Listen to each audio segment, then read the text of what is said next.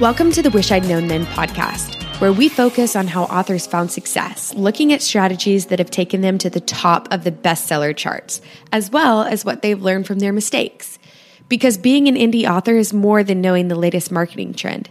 It's about being innovative and creative and learning from your mistakes. Welcome to the Wish I'd Known Then podcast. I'm Sarah Rosett. And I'm Jamie Albright. And this week on the show, we have Simon Wood. Yes, we so, do. Yeah, he was so, he, so, interesting. What a yes. great interview, you guys. Yeah, he's got really interesting stories about how he came to writing and got into publishing and transitioned into writing ebooks and indie publishing. Yep. And um, now he uh, writes for an Amazon imprint. So we talked to him a little bit about how that came to be. And he writes mystery, thriller, and horror. And yes. pen names. Talked about um, being your own advocate and yes, you know stuff yes. like that. There's just very, very some very good tips and information. So. Yeah, real actual stuff that you know if it's not happening to you today, it may happen to you tomorrow or next week, and and things you can hold on to to to uh, kind of navigate through some situations that can get kind of sticky. So, yeah. really good good information. So, what's been going on with you, Sarah? Well, I think we are buying a house. So basically, that's like taking over my life. So did an inspection. Wow. Yeah, but not moving too far. Just staying mm-hmm. within Houston. Mm-hmm. Uh huh. Yeah. Jamie doesn't believe me, but it's true.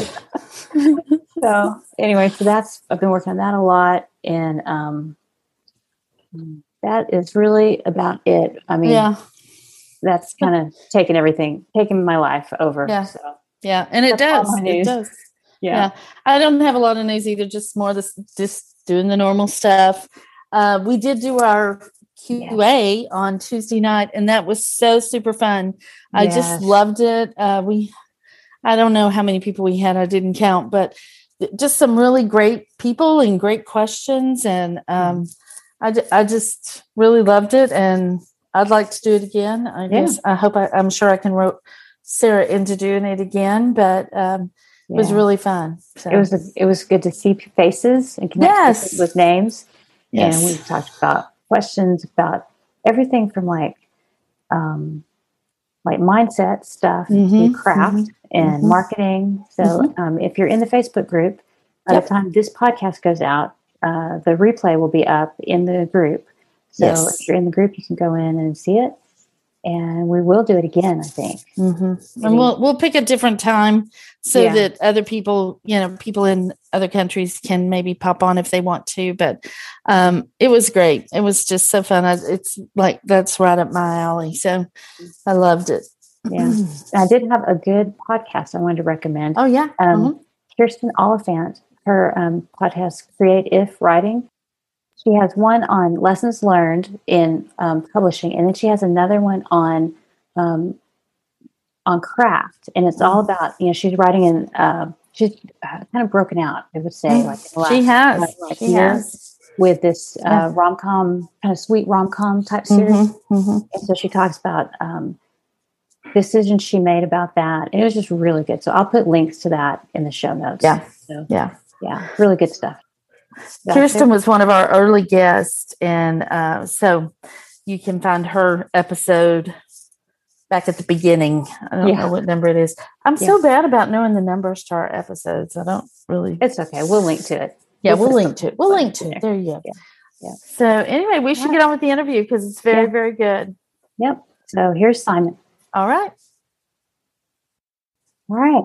Today we're super excited to have Simon Wood with us. Hi, Simon. How are you? I'm pretty good. How you doing? We're great. We're so glad you're here. yeah. So let me read your bio and we'll get started. USA Today bestselling author Simon Wood is a California transplant from England. He's a former competitive race car driver, a licensed pilot, an endurance cyclist, an animal rescuer, and an occasional PI.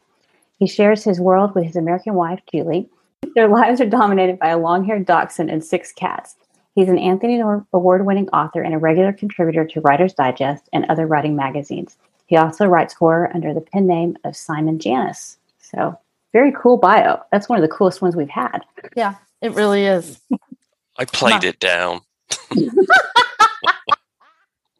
oh, that's so funny. I love you. You English are so modest. I love that. Tell us how you got into writing, Simon. Um, it was basically when I moved to the US in um, '98. Mm-hmm. Um, I'm a mechanical engineer by training and education, and everything like that. And um, I was one of those people who suddenly found when you come to the US, all my engineering experience and things didn't count for anything, and I was kind mm. of like at a loose end. Mm-hmm. Um, I couldn't get a job in my field, and mm-hmm. so I just had this thing about um, I wanted to turn have a go at writing. Mm-hmm. Um, I didn't have any kind of experience or any real knowledge or anything. I was dyslexic. I didn't do very well in school. And so um, suddenly you're saying, I'm going to try and write. Um, it was kind of a, a bizarre sort of situation. Mm-hmm. And um, Julie, who's my wife now, um, she had said to me, you know, you can't you can't write a sentence down. I said, I know, but you can. And she just, I said that, you know, I wanted to write things. And so we went to the library, got some books, and she read books out on craft. Mm-hmm. Because it wasn't until we started that I realized that I was basically functionally, functionally illiterate or non-functionally illiterate. Mm-hmm. I'm not quite sure what is the mm-hmm. right wording for that. Mm-hmm. But basically, mm-hmm. I realized I didn't understand sentence structure or paragraphs or anything. So I just got a couple of books on craft. She would read them out, and then I gave a crack at three short stories, and we spent three months eds- editing mm-hmm. those three short stories. And I wanted to write a book, and then um, I saw um, something on television that gave me my idea, and I basically broke down books. I was like, mm-hmm. I went and did like the the reverse engineered um, very mechanical engineered mind a way of writing. I went and got books that I wanted on, or that I really enjoyed, and things that I wanted to write, and I listened to them and I wrote down um, every scene. You know, when characters en- entered, when characters left, when a storyline started, when the next one came in, how they got tied up, and then I would examine them. And then I thought, I've now got to do the reverse of this, and I wrote mm. down all the steps that I wanted for my story, and that's how I basically got started. Mm-hmm. And I wasn't quite amazing. sure whether I knew where I was going. Mm-hmm. And um, my wife entered one of the short stories, not the first three that I wrote, but one of the later ones. And the fir- the opening of the novel, which wasn't finished at the time, but we had polished the first few chapters, and they placed in a state library mm-hmm. competition um, both the story and the the novel. And we kind of thought, oh, maybe, maybe we're not far off. Mm-hmm. And they just yeah. carried on, and just mm-hmm. basically just kept writing and kept learning as I went. Yeah. Wow. That's amazing. I didn't know that. And how supportive of your wife to yeah. Just like um, I'm lucky in that she she has the right kind of critical mind to mm-hmm. be able to pick things apart and make me um, put them back together again. Mm-hmm. Um, I you know, it's kind of worked in that sort of sense. But I, you know, it is luck. I don't think I would have ever had anything published um, at that without point her. without her. To be oh, honest, that's nice. Now, how involved is she now? In she still is. I mean, she's still the primary reader. Nothing mm-hmm. goes out to anybody without her reading because I don't know if I've translated in my head mm-hmm. to mm-hmm. paper is is the same thing. Mm-hmm. Mm-hmm. Yeah, yeah. Yeah, that's amazing. That was, yeah, I thought that was interesting how you said it was a mechanical engineering way of writing. That like you took it apart and basically figured out the components and then applied it to your story. I think that's a very good description of. Well, it, it, the thing is, I always I actually now it ended up being becoming a a thing for Writers Digest. I wrote about mm-hmm. this, mm-hmm. and then it became a, a, a, seminar and a workshop because of the way I I do it. But partly the big thing I always try and get over to people is understand story. Mm-hmm. Doesn't matter mm-hmm. what it is, whether you're writing romance, you know, horror, mystery, um, straight fiction, whatever it is, is to just basically analyze story, understand how story goes together, and then it becomes a lot easier mm-hmm. um, to to create your own stories because you're like go oh I, I can see how things need to be um, brought together and tied up and you know made interesting mm-hmm. um, so that I and that just appeals to my mindset but I try to get uh, student writers to always just just go get half a dozen books yeah break them down yeah. and then when you've done that go and get another half dozen mm-hmm. and just keep doing it because mm-hmm. it, it, it becomes second nature to how to you know someone throws you an idea and you can put a story together in you know the framework of a story in about half an hour or so yeah so do you run those workshops seminar things now or yeah i do them for um, sometimes for um, sisters in crime i okay. i do them online i started doing them online during the pandemic uh, yeah. through my website and stuff. Okay. But um, it's always proved popular. Everybody laughs because I have a, a spreadsheet that um, illustrate that I break my story into a one page thing. Everything is on a one page spreadsheet, and everybody laughs. But then everybody goes, "Oh, actually, I'll give that a go." Yeah, that's awesome. That well, is so great. What is your definition of success, and has it changed over your writing career? Do you think?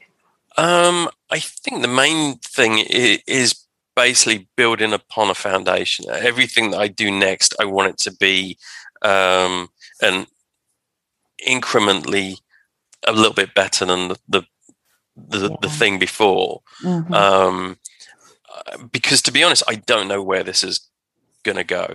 Mm-hmm. Even after 20 years, you know, it's that thing of like, uh, you know, at the beginning, you're kind of like going, well, I don't know if I'm just sort of like shouting into the wind here with what I'm doing. And you're like going, I'll be pleased if I just get one thing published. And you're like mm-hmm. going, well, two would be really nice. Mm-hmm. Well, you know, let's, let's make it five. I'd like to get yeah. a bestsellers list. Yeah. And, you know, and you kind of keep just moving the goalpost mm-hmm. mm-hmm. and you'll because you have to keep doing that. So I don't know.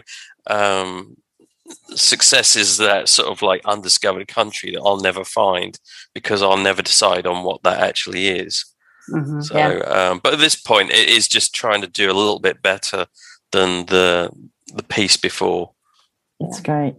Yeah, and that's realistic too. You know, I mean, I think having I mean, we all have giant goals, but just that yeah, yeah. wanting to do better than you did last time. I just, I think that's so, that's so. I mean, the main thing is because you can lose your readership so right. easily.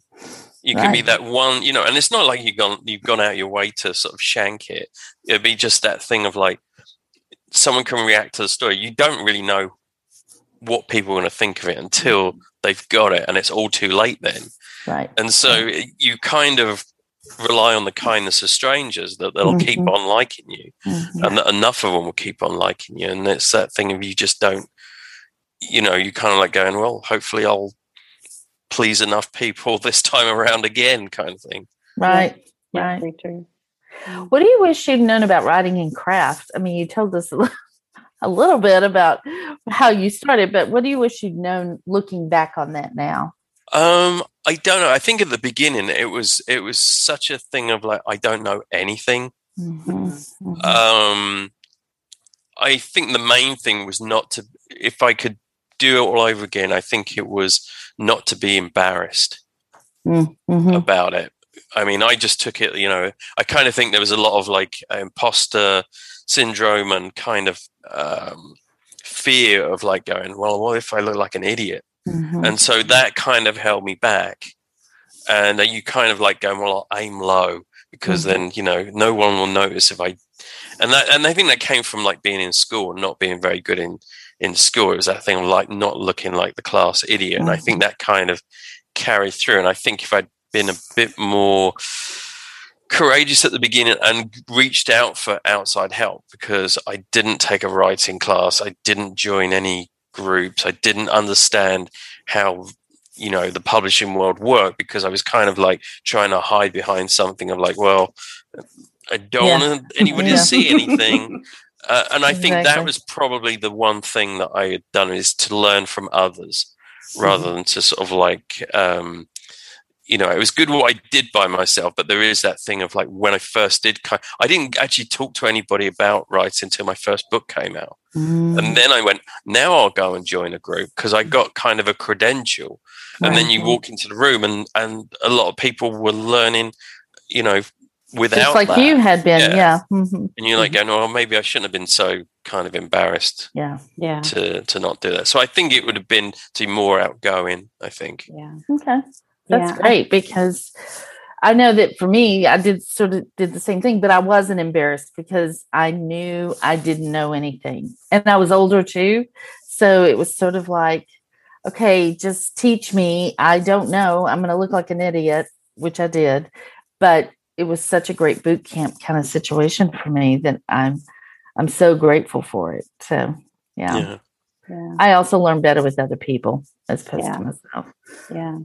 Yeah, I remember when I first started trying to write, there was like this big, um, I felt like it was a big conundrum for me when people would say, What do you do?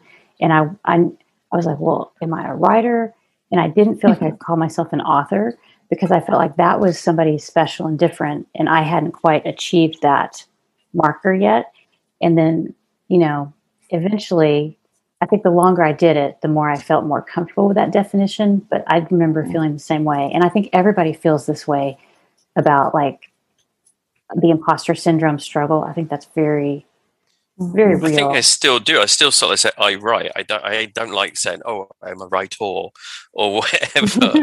um, you know, because it still feels like, yeah, you still yeah. have to take the trash out on Monday nights. Yes, exactly and so I true. can't say writer because people think I'm saying rider and they think I'm in a motorcycle gang. I promise you that has happened more than once. so I have to say author, but still, it's it's the That's same thing. Yeah. Well, what about marketing? Do you what do you wish you'd known about marketing?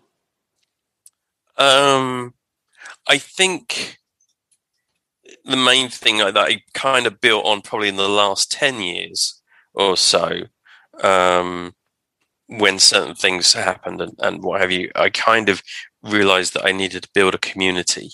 Mm-hmm. I don't think mm-hmm. you mm. can do the hard sell. I think yeah. you can do the hard sell once. Mm-hmm. Right. Of I, you know, I've done enough events with people where it's always that thing of um, um, buy my book, buy my book. And it doesn't matter what the question is, it'll be like, speaking of the color blue, my book has the color blue. and, you know, and it's that thing of like, you can't be on all the time.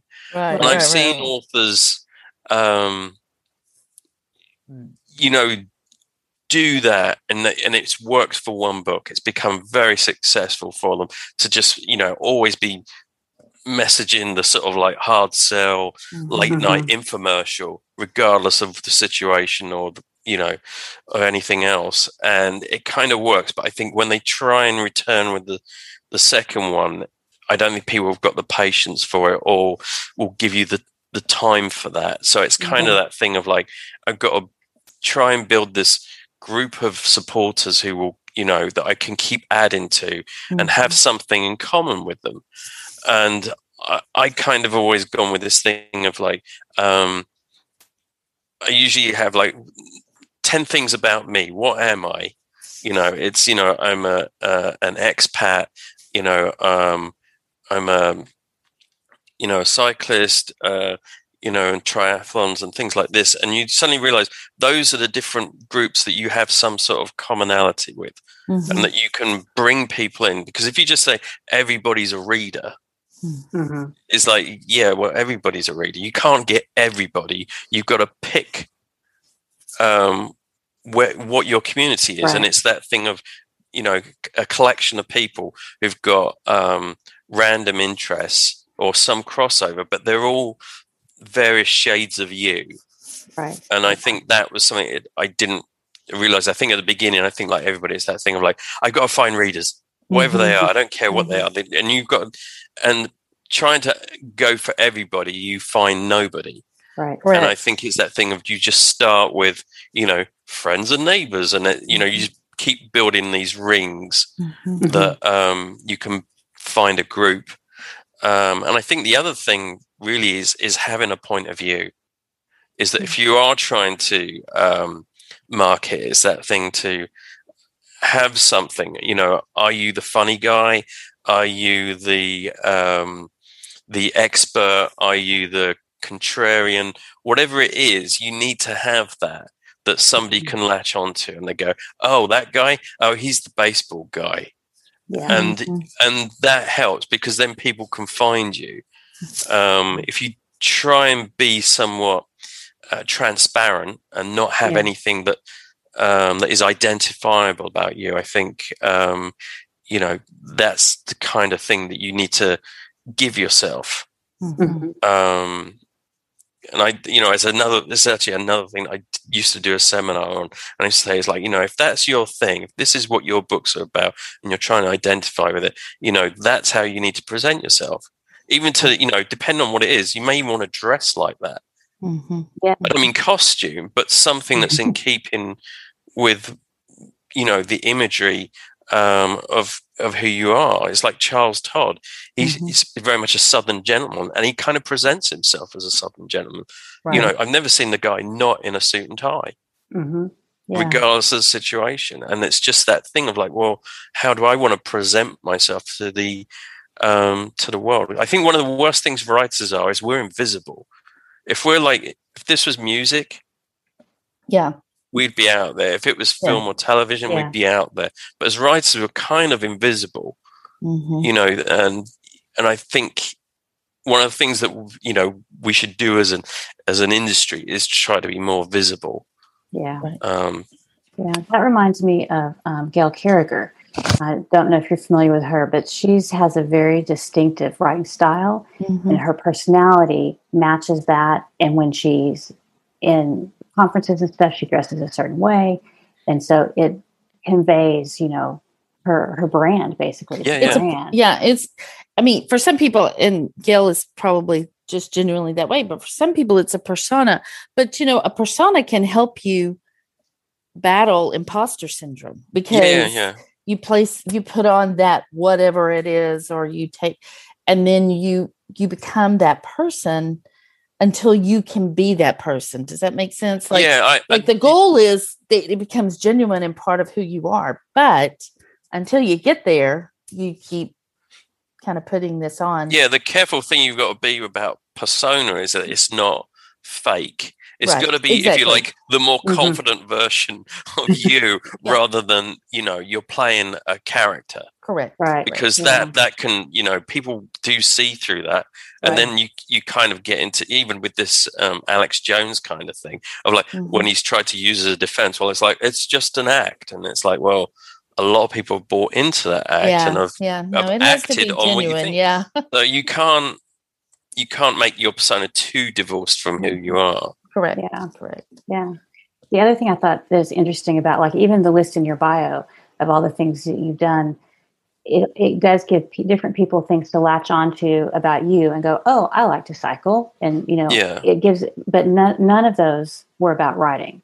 Mm-hmm. So it's like, I think we need to find other hobbies and interest in things that we can use to pull people to us that are not. Yeah, because I mean, you, you're you're a writer, but you're more than that, or hopefully yeah. you are. You're not just uh, a, you know, hopefully, yeah, healthier if you are. so, what assumptions did you make at the beginning of your writing career, and then looking back, did they turn out to be right or wrong? I this was one of the questions that I kind of thought about, and I thought I'm not sure I had any assumptions because it was such a it was such a different world mm-hmm. um, from what I did. You know, I used to mm-hmm. design things that stopped oil rigs blowing up, mm-hmm. or or made drinking water safe to drink, mm-hmm. and you know that was my background. So you're kind of literally like wide eyed and going, uh, I have no idea how any of this mm-hmm. works. Yeah. Um, what should I be doing? Mm-hmm. And so I don't think I I had any um, any real sort of um, you know any kind of real assumption about what or any perception of what writing would be because i you know part of that was that sort of like um, self-protection mechanism saying, well this is mm-hmm. never going to go anywhere right. and so you, you, don't know and it was that thing of of um, that i did try to set out to like I know nothing about this, so I need to learn about it. Even you know, not just sort of like how to format a manuscript, but you know that thing of like how do books get into bookstores? Mm-hmm. Uh, you know, how does a book end up at the front of the store? How do I get a face out or an end cap? Right. And you and mm-hmm. I, you know, you would just go and if anyone was willing to talk about it, I would go and learn about it from them.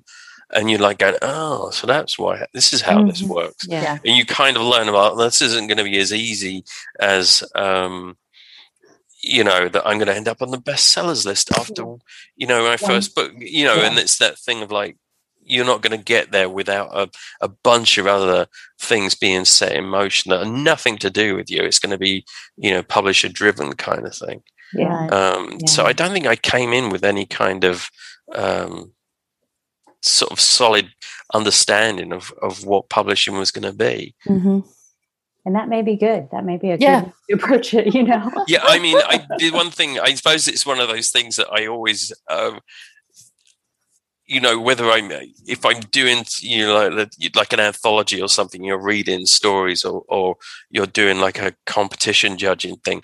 It's always frustrating, and you want to say to don't do this, which is the lead character's an author, mm-hmm. uh, and it's that thing of like. Um, it's always dinner at the Four Seasons, and they're meeting their publisher, and it's like you know, I've had I've had like twenty plus publishers over the years, and I think I've only ever met 4 mm-hmm. You know, and it's mm-hmm. and I think I've only been taken out to dinner twice.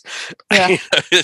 and it's that thing of like your agent is not this person who's going to be your um, um, sort of like, personal manager, guru, and and thing like that is like none of this stuff is you know and you see people have these sort of like you know those dreams and aspirations will come out in a story and you're like going it's just not right. Not like that. realistic. No um, no your agent's not calling saying have you finished chapter five yet? You know they're yeah. not that involved. you know, just like yeah i mean the, the, you know some people that is maybe true but you know for, but for you know 99.9 percent of people you know that's not their uh, publishing story or their writing life kind mm-hmm. of thing. Yeah. Yet again, we cannot trust Hollywood or the big bestsellers to tell us the truth. so, have you ever made a mistake that turned out to be a good thing? Um, I have made a ton of mistakes that I kind of regret. Um, the only thing that I would say is I wanted to twist that question a Go little ahead. bit and just and say there was a time when I've that I kind of said I've got to make a very very um, difficult decision, and you don't know whether it's right or wrong, but mm-hmm. the payoff on the upside, which I never foresaw, was massive, and mm-hmm. every day that decision has you know, I kind of like look back and go, oh, if I had not done that, this would yeah. not have, we would not be here today. Yeah. yeah. And and what it was was, um, it was when I was um, had a contract with Dorchester Publishing, mm-hmm. and um, and I was doing, I think, my fourth book with them, and I was doing a book tour, and it was, it, and I, and from it, I knew something was wrong. Mm-hmm. It was when the the credit crunch was happening, and yeah all the bookstores and everything was kind of crashing. And um, I was getting to bookstores and there was no books.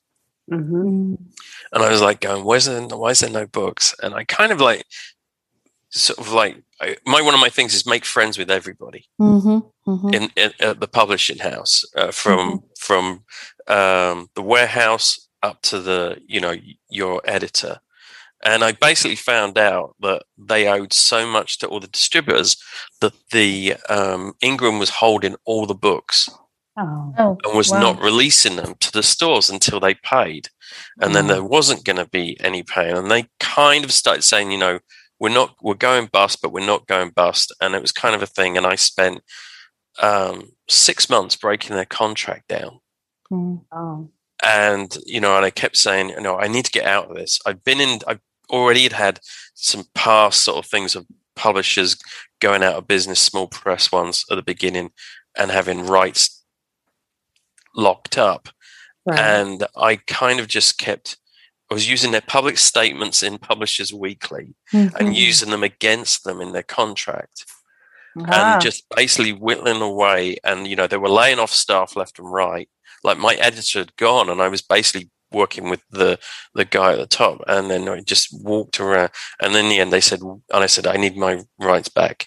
So my contract says mass paperback, and you're never publishing that again. So technically, we're out of print. And I kept mm-hmm. pushing this and pushing this and pushing this, and it went on for about six months. And in the end, they said, um, um, "Okay, you can have your rights back." Just go away.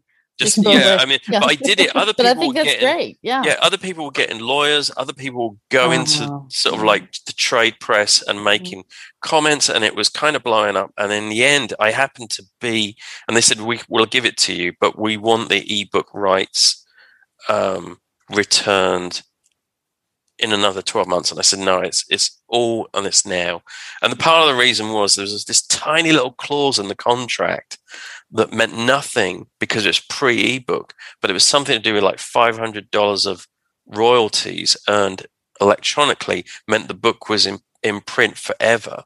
So I was oh. trying to prevent mm, that yeah. being triggered. Yes. Yeah. So um, I ended up, and they said, We're going to give you your rights back. And then um, I happened to be in New York, and I just walked into the publisher and said, I'm here to collect the reversion paperwork. and and because I was getting the, the, run around on the phone, but I was really friendly with the lady on reception who'd become an editor, and she said he's here, and I went okay, see you in ten, and um, I walked in, got to see him. They handed me the paperwork. Nice. And that ended up. I took that. I put that into ebooks, mm-hmm. and this was mm-hmm. like basically 2000 um, nine, I think. Mm-hmm. Um, I came up with an ad campaign. I repackaged everything, relaunched everything. Um, at the time, it was a little wild west mm-hmm. when ebooks were starting, and you kind of could make some traction because publishers, mainstream publishing, didn't want to know. Right. And within six months, I had sold two hundred and fifty thousand copies. Oh my gosh, that's um, amazing! That, then the phone rang because I'd I'd lost um, a ghostwriting contract mm-hmm. as well as obviously the my mainstream contract with Dorchester. And then it was like going this is going uh going and then the phone started ringing of like well can we buy rights? And that led to um an eight book contract with um Amazon. Yeah and, with an Amazon imprint right? Yeah and then with um Crazy. you know with all the audiobook rights and and everything mm. started to snowball off of that mm-hmm, mm-hmm. and you kind of went i that decision that thing of like going i'm gonna i'm not gonna let it be in someone else's hands mm-hmm. i've got to um best serve myself in this situation yeah. and and it was that being aware of it because I like I say I'd screwed up enough times before then that you know I've made mistakes, mm-hmm. made poor decisions, or or been naive, and it's like I can't with this, but I did not, I didn't realize that you know that subsequently has probably led to um, it's probably led to like almost two million copies in print, audio, e whatever, yeah. and yeah. foreign rights being sold over the last ten years. Yeah. And it all comes down. And I, every day I think about you know, if I had not mm-hmm. stepped in and mm-hmm. taken, uh, you know, a plan of wearing them down, breaking down their arguments and, mm-hmm. and backing everything up, I don't think I would have um, managed to have yeah. got no. what I wanted. And yeah. if you'd gone the, the litigation route, I mean, you could still be litigating that. I mean, yeah, I mean, I the thing that I had there was, you know, I had this very frank talk with the guy who was essentially the last man, last man standing at the at the the publishing house, and it was kind of this thing of like, he goes, well, anybody's coming at me with um, lawyers and stuff, he's going, I'm going to push back. And I, because mm-hmm. we'd, we got into the thing of like, he goes, he just sort of said, he goes, I just like the way you did this. There he goes, you, you just kept, you know, he goes, you basically kept presenting the situation. And he goes, and I just thought at this point, I you know, he goes, I don't know how long we're going to be in business. He goes, I don't know. They tried to auction the company and it had gone nowhere. And that was the mm. other thing of like, I don't want to be bought and yeah. sold. And then no, the only thing that they had said was you have to give up because I couldn't get a royalty statement. I knew I was owed money and I couldn't get a royalty yeah. statement. And and I said, um, you know, they said you give up your your any money that's owed. If you sign this, you'll give up any money you're owed. and it was like the the commodity of those rights was worth a lot more than yes what was probably a couple of thousand dollars. Yeah, but I, it, you're so smart to have seen that though, because I don't know that everybody sees that. That yeah. the value of those rights is so and, much and, more. And they speak. You know, it was. It was one of the mistakes I made right at the beginning. It was one of those things of um, I managed on a on the first contract to get it for US only, mm. mass paperback, one time. You know, right. That was the only thing they had. Mm-hmm. North American, yeah. and and I and I, I managed to get all the other things knocked off. And then I felt bad for doing that, and then said, "Oh no, you can have world rights." oh no! And I'd had I'd had a publisher in the UK want the rights, but they said they wanted them sort of like not, you know, secondary. Mm-hmm. They wanted primary UK rights and stuff, and all this sort of stuff. And so I had made that mistake of like, yeah. and you suddenly realize how much your rights are, you know, mm-hmm. are worth. Secondary rights, they have, you know, value, even though if you can't, even though you can't put a dollar figure on it, but to just give everything away. Yeah. And so I am a real sort of like rights raptor. I kind of do, I do push back on on everything. I've got everything written down of when things yeah. um, uh, end of like terms or whatever, mm-hmm. or trying to put explosion clauses in to sort of make sure that something can't be tied up forever. Yeah. yeah. It's so smart. And mm-hmm. I knew that you were early to the ebook kind of indie scene, but I had not ho- heard the whole backstory.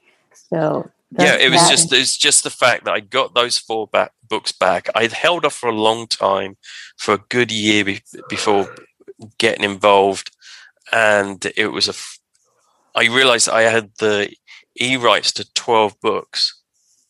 And I basically just um, said, well, let, you know, I don't have a day job anymore. Yeah. I've lost all my contracts. I've got to do something. And it yeah. was the thing of like, I, this is, I'm willing to sort of like put I think it was like two or three thousand dollars into this to mm-hmm. see if this yeah. works. I paid for advertising. I had had a whole campaign. I tried to launch twelve books at once and realized that doesn't work. Mm-hmm. It's like pick a tip of the spear, pick one, and work with it. And and. I and then it's that thing of like when that one starts to lose its its um, energy, you bring another one in, but you right. just keep moving one to the front. And mm-hmm. had this whole one year um, campaign of advertising, promotion, um, outreach, and things like that. And then it was one of those. The only scary thing is when you suddenly see it's no. When the numbers started like ramping up and ramping up, and all of a sudden it was that thing like I'm not driving this anymore. It's going mm-hmm. wherever it wants to go, and and that's a little bit worrying because it's like mm-hmm. I don't know how to make it go quick, and I don't know how to slow it down. Right. Right. It's so that, a good problem to have. It's yeah, a good problem to have. But you know, but even that went sideways at one point when you start getting some blowback on things, and you're just like, well, how am I going to handle that now? Right. And for some books, it took you know like 18 months to get the the readership back because mm-hmm. something goes sideways on you with that you hadn't you know foreseen. Yeah. Mm. Wow. Well, what about the opposite? Have you ever had something that you thought was a home run and and it turned out not to be yeah i think at the beginning i kind of had this idea of like i like flawed heroes i like mm-hmm. someone who's who's kind of like screwed up and is mm-hmm. like on a road to redemption and i found that that really worked against me mm-hmm. it's i don't mean to be horrible but the especially the us market is very moralistic mm-hmm. about oh, what yeah. it reads and what it likes. Mm-hmm. mm-hmm. And so, you know, my first book, the you know that was published, but you know, it was heavily changed, and some a lot of it before it even saw editors because I started to get some um, feedback that you know I kind of had this thing of like my first book is accidents waiting to happen and it's about a guy where things all come back you know come home to roost for him. You know it's the thing of an affair it's to do with how he's he paid somebody off he had taken a backhand and this is mm-hmm. all before page one. Yes. There's, there's none of this is in the book but mm-hmm. you just know this is what he had done, and now it's you know he suddenly mm-hmm. finds himself in this sort of like um, weird sort of like uh, north by northwest world where it's all going going sideways for him. You know, people want to kill him. He doesn't know why. You know, he everything, all his worst nightmares all, all start landing on mm-hmm. page one for him, and he doesn't know what direction it's come from because he's screwed up so much. Mm-hmm. And um, people just could not get past the infidelity, although mm-hmm. it's not in the book. Isn't that funny? Um, I had um, first time I ever did a readers group. Um, someone just tore into me. Actually, the woman who ran the group um, just tore oh. into me and said, um, "So, how many affairs have you had?" Oh, oh my! And and I went and I kind of like was a little bit thrown because you yeah. you know you kind of yeah. get your little sort of like you're ready with your put downs and things as, yeah. as, you know and how to handle rough and that came out of nowhere yeah and you're like going wow and I kind of a funny thing is we've been married six weeks when we started right when I started writing this and, uh, you kind of and you saw what it was, and you and you start. The thing I always say is every book is a, is. I can only sketch what people will see. Everybody mm-hmm. will see something different right. because it's a mm-hmm. reflection of themselves. They will yes. bring things into it that I've never written. The amount of books where someone will be angry about a scene in the book that I've that aren't that aren't in there. Mm-hmm. I had someone complain about a rape in one of my books. There isn't a rape in there. Mm-mm. Yeah, yeah. But yeah. people start to, you know, embellish.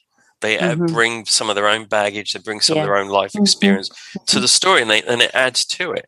But mm-hmm. um, that probably infidelity was probably the worst thing I could have mentioned because I had someone contact my mother-in-law and said if you put, if you draw the dots together you can see that he's cheating oh and um um who else did it. There was about about four or five people probably tried to made various accusations and things like that. And and the thing of just flawed heroes that is not what people mm-hmm. wanted to write about. And I've kind of my first book is now in its fourth edition, and I've edited that book, re-edited that book every time to sort of soften that mm-hmm. that thing yeah. because the thing was mm-hmm. was people kind of went he deserves it mm-hmm. mm-hmm. and yeah. you're kind of going yeah but there is a thing about redemption redemption but, I, yeah. but I, think even more so now people don't want to know about redemption it's make the mistake and you know Cancel. you're done for good yeah yeah yeah yeah and there isn't that thing of like there is no path back and so that was a that was a thing that i'm always very is careful of like if I am going to do someone who's flawed, how do I how do I make it palatable without yes. it? You know, you try not to pander to the audience, but at the same time, you know that if it's going to be a thing that's going to be a red rag, then mm-hmm. yeah, you, you, you yeah. you're wasting each other's time. And the other yeah. thing is standalones. I've written mainly standalones. A series mm-hmm. would have made my life so much easier. yeah. yeah, yeah. With I write series and I love series, but that's only because I was writing cozies and you know historical mysteries. They're almost always in a series, so I was like, well, I guess that's what I'm writing, and that's what I love to read. But yeah, standalones I think can be a challenge. Yeah, I mm. just you know I'm just very affected by a, su- a, subject or topic, and then you kind of like going, well, that's not going to fit into a series. Mm-hmm. Um, although I am doing it with a couple of series things. I'm writing the third book in a series. I'm writing another third book in a series, and you're kind of like going. And I thought something the other day, and I thought, oh, I know that's kind of like spy stuff, but I can actually make that work in this series because of what is you yeah. know what his job is. I kind of thought with this yeah. one, you know, he can be sort of like brought in to be this sort of um, to smuggle something across because he works internationally. Right there, you go. Right. Yeah, that's amazing. Yeah, because but, but, you, yeah, you kind standalones of, are hard. Mm-hmm. Yeah, because you're you're literally finding your audience every time. Yeah, mm-hmm. yeah, yeah. And I and think is, I wrote five, six standalones before I wrote anything that could be a series. Yeah, and you're smart to go. Okay, I have this idea, but can I fit it in mm-hmm. to what I already have? If yeah, you know, if it's right. possible, it may not be. So yeah. So, what is the biggest mindset change you've had to make in your career? We talked about this a little bit, but yeah, um, get it in writing. Yeah. Oh. I'm not joking. I believe the, you. I know. the biggest thing I've learned is that don't um nothing verbal. Whatever yeah. it is, back mm-hmm. it up with writing. Make sure they whether it's email, paper, whatever, because mm-hmm. everybody can be held accountable to it being done yeah. on paper. I had the very first publisher I had was a small press. They did about three thousand copies uh, print run, and mm-hmm. um, and then when and they they were putting out a lot of books, and they started running out of money pretty quick. Mm-hmm.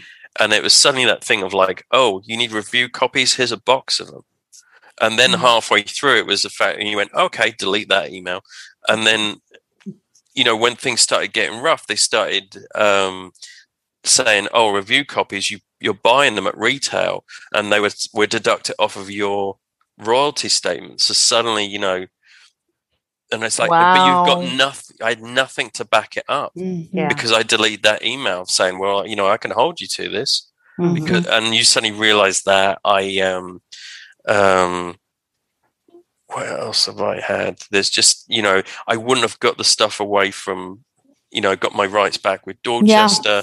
I you know I did that with another publisher. Um, I knew that you know the they weren't going to uh, renew the contract, and I kind of felt, well, the books have been out now, and it's a thing of like the one breaker was something that says if um, if all the books are in the shops, that's that's it, you know, mm-hmm. rights right. revert. And I was like going, so I made, you know, asked the warehouse and said, have you got anything in in stock still? And they went, no. and I got a thing from my editor that said, you know, um, we're not going to renew and we're not doing a, a, you know a second printing. And I went, okay, can I have my rights back then, please? yeah. um, and it's just things like. But you've had, I did had, I've got too many horror stories. I once did a thing through an agent uh, where we were asked to develop a YA trilogy, and mm. it was done sort of like with the, don't worry, it's a done deal. Mm. And I mm. kind of, you know, I did like a, an outline for the first book, and then it was like, can you do an outline for the trilogy? So I did an outline for the trilogy. Can you write a chapter? And it was like, can you write the first quarter of the first book? And then it was the thing of like, Pubboard had no had no intention of publishing this book, and it was kind of like a thing to put the editor down to remind oh. the editor what it was. And it was like, you know, I spent three months developing all this, and you know, the editor didn't want to speak to me and, and kind of hid from the phone. It's like, okay, I understand the situation, but at least say sorry. Right. Yeah. But it was just the fact that I did not have anything in writing. There was no development kind of fee or anything like that. And you're like going, well, one, I don't own this idea. And two, I've wasted three months on putting all this together and it's it's never going to see the light of day. Um, there's just sort of things like just things like that that you kind of go through. Um, I had the worst one I think, and one of the heartbreaker ones was I had a handshake deal at a convention for an audiobook deal. Mm. Me and the guy didn't know while we were talking there was a merger between oh. two of the houses. Oh, no. And when he got back, it was told, no, you can't offer this contract.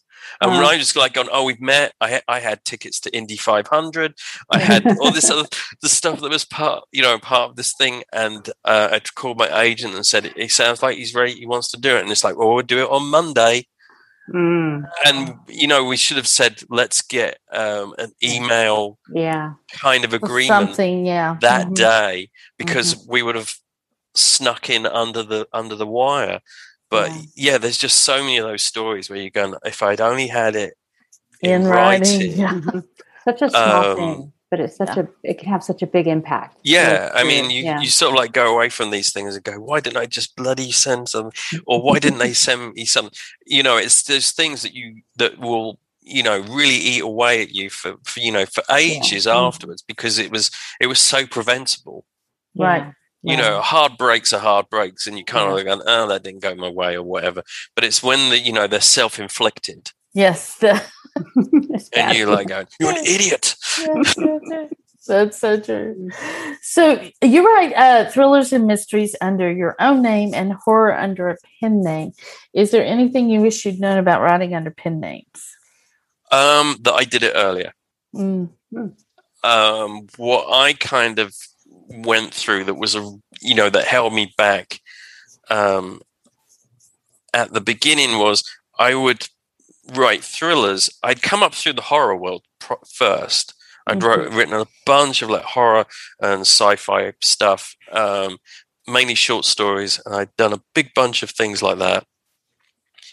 And then I'd written my first novel, which was a thriller. Mhm. And so I had that thing of like, I would go to the horror community or a convention or something, and they go, You're that thriller guy, Mm. and move on. And when I went to Oh. the, the mystery kind of world, they go, Oh, you're that horror guy, and move on. So you was Yeah. kind of being um, ignored by both. Um, Right. And you're like going, they're not that far divorced. Please love me Yes. and it, Yes, and it- yes. nobody was kind of listening. And it was that thing of like, if I'd made the, the conscious decision right at the very beginning to say, if I'm going to write this kind of thing, it's under this name. If I'm going to write that kind of thing, it needs to be under another name because it just kind of um, would have made life uh, a lot easier. It's kind of it is one of those kind of regretful things because I went through probably five six years of trying to convince people Mhm. you know, depending on what room you walked into, this is what you like to read. And they're like going, no, because you're a different genre to me. Mhm. And it's like, Right. no, it isn't. This is it. It's just you Mhm. keep looking at me in a different way. Um, so you, that was one of, that's probably the, the biggest reason why I did it. And I, I, I totally wish I'd done it at the start. yeah. Yeah so do you keep two separate lists and and email list and things like that? Um, yeah, to a certain extent, you Mhm. kind of know who who came from which world. yeah. Um, and I haven't written as much horror in the last few years compared to um, um, sort of mystery and thriller stuff. Mhm. But it is one of those things that I, I've got a couple of like work in progresses that I want to, um, I want to, you know, have come out at some point that I can then um, go back to that world as well. Okay. Well, Well, I think that's great advice. yeah. And uh, starting a pen name is a lot of work, but Mhm. it can it can really pay off, even though it is a lot of work. You know. Yeah, I mean, it is kind of, it always it is somewhat sort of like, well, I'm having to do everything twice. Yes. Mhm. um, but at the same time, I think it just makes the um, reader expectations so much simpler if you can Yeah. point to it and they know you as you know one one Yeah. or the other. Yeah. Really clear definition. Yeah. Yeah. Yeah. I I think it's one of those things. It's whether it's the title, your name, the spelling of your name, or Yeah. whatever it is, make it as easy for your the reader to find you. Yeah. Right. Yeah.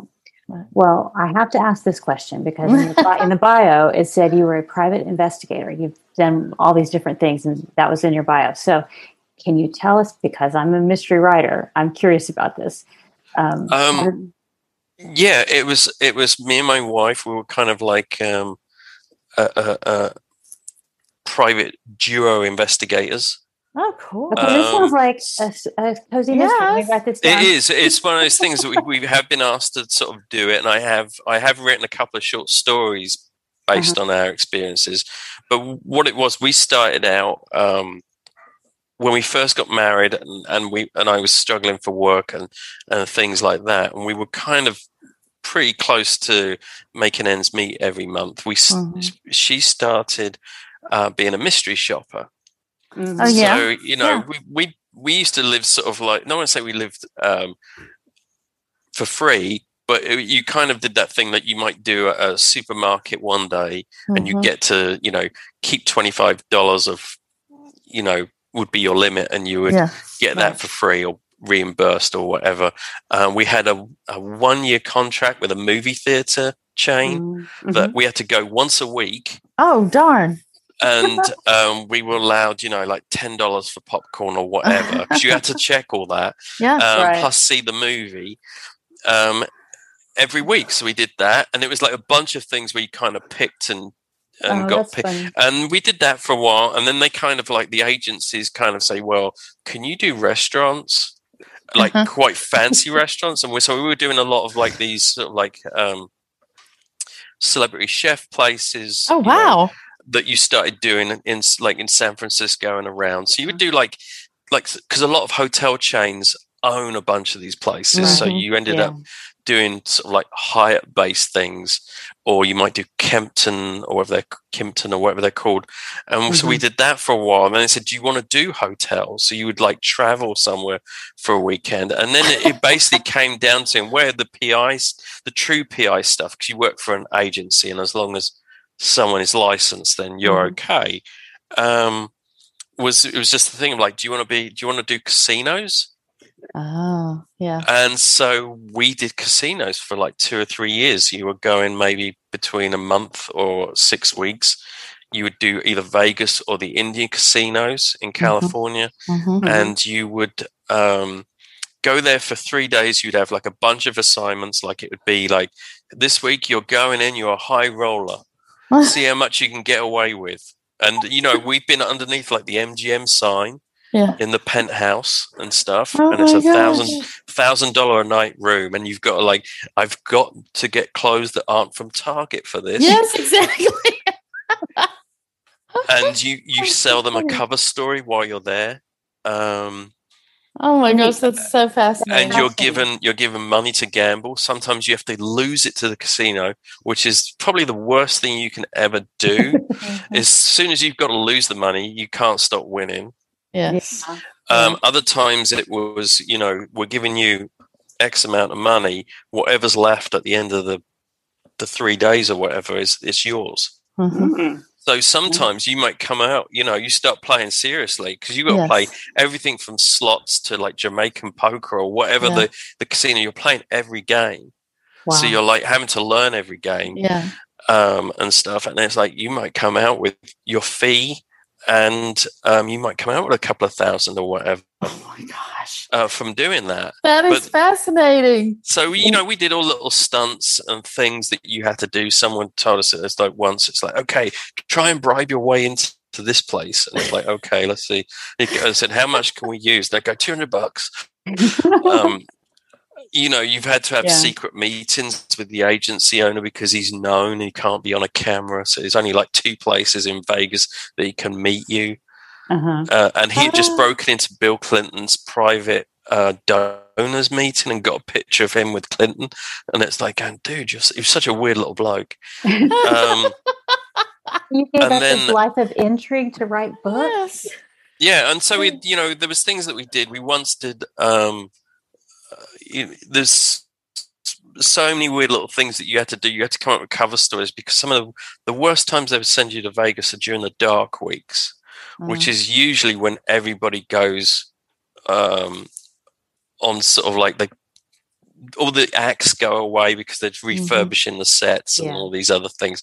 So your the worst week is usually um, between Christmas and Thanksgiving. You'll go there and you're like going to a casino and there's like seven people and they want you to go in a restaurant. They want you to monitor all this stuff and you'll walk in. You're the only ones there Ah. and the you know the first job would be spend half an hour in the bar and they're like going we can seat you straight away and it's like no we're gonna stay in the bar we're yeah. gonna, we've got someone coming Uh, we hope for friends coming and you're like going oh can this and you're like going you stand out like a sore thumb and you, so you try and come up with bits and pieces. We had to like try and catch a guy who was pocketing money eh, Oh. from the uh, from the register and it was like how's he doing it? And we think we worked out how he was doing it. Um but we never saw money. We it was all to do with cash and cash transactions. So i short, wrote a short story about that but um there is a lot of things that i do want to you know i've been asked can you write um you know cozy about husband and wife team? Yeah, The- that the- would just the two different ones. You know and i wanted to do like a cruise ship a casino Yeah. a restaurant and things like because we had some weird experiences in places where you kind of gone there's something going on at this place. I don't know what it is. Yeah.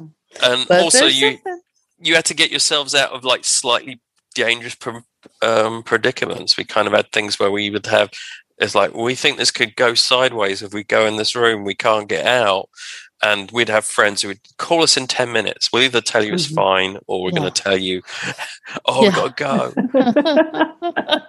well, sign me up for that pen name whenever yes. yeah. whenever that, that happens. I want to read that. Yeah, for sure sure for that is just amazing that's amazing so what um, it's been great having you here and i mean just so entertaining i think our listeners are going to get really get a lot out of this but um, can you tell us what you think the best thing you've done to set yourself up for success has been um i think it's just have a professional mindset mm. from mm. from the beginning is i think if you go into this with oh i'm i'm just I, this is just a hobby this is just mm. a hobby and you kind of like undersell yourself.